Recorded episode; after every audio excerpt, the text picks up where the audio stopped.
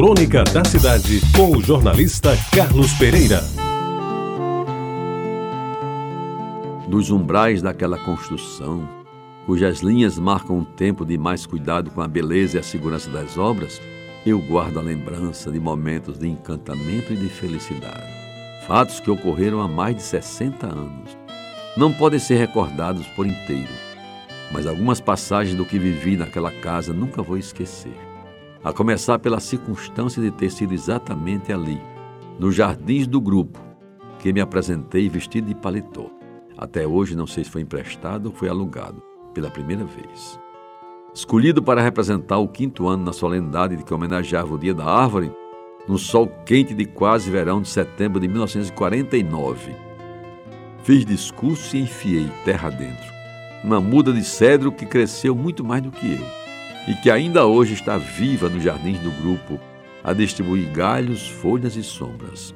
Meio seca, ainda assim a árvore sessentona ajuda a aumentar o verde da João Machado. Já tão cheia de verde pelas seculares mangueiras que a fazem uma das mais belas e vistosas avenidas dessa cidade. Eu subi e desci tantas vezes a escadaria do grupo, correndo e pulando de dois em dois degraus, com a energia própria das crianças saudáveis. Ali eu estudei português, matemática, história e geografia, completando os estudos do curso primário, cujas quatro primeiras séries frequentei no Grupo Santo Antônio, com a minha primeira professora, a inesquecível Dona Durvalina Falcão.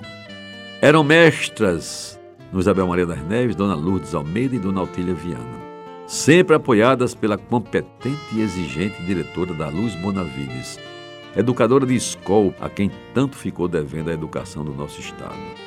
E o ensino daquele tempo, meus amigos, não era o faz de conta de hoje. As professoras ensinavam e a gente estudava e aprendia.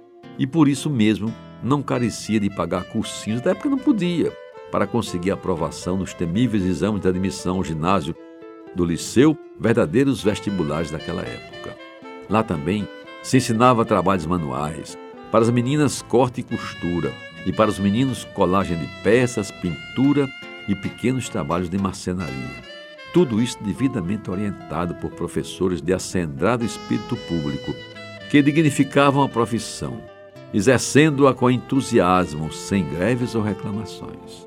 E como não lembrar a hora da merenda, quando a gostosa sopa de feijão com macarrão e carne era servida em pratos de ágata?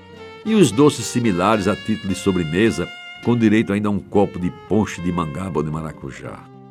São tantas as coisas que devia lembrar mas paro por aqui nesta homenagem que presto ao Grupo Escolar Isabel Maria das Neves, que já completou mais de 86 anos. É, portanto, um dos estabelecimentos de ensino mais tradicionais da capital. E continua a pontificar na Avenida João Machado como referência na história da educação da nossa cidade. Ali, nos dias de hoje, centenas de crianças estão a viver o que eu vivi há 63 anos e quem sabe daqui a 40, 50 anos, haverão de contar aos seus filhos e netos as recordações que ficaram no vetusto grupo, que para mim se mantém como um imponente marco dos tempos que já se foram. Você ouviu Crônica da Cidade, com o jornalista Carlos Pereira.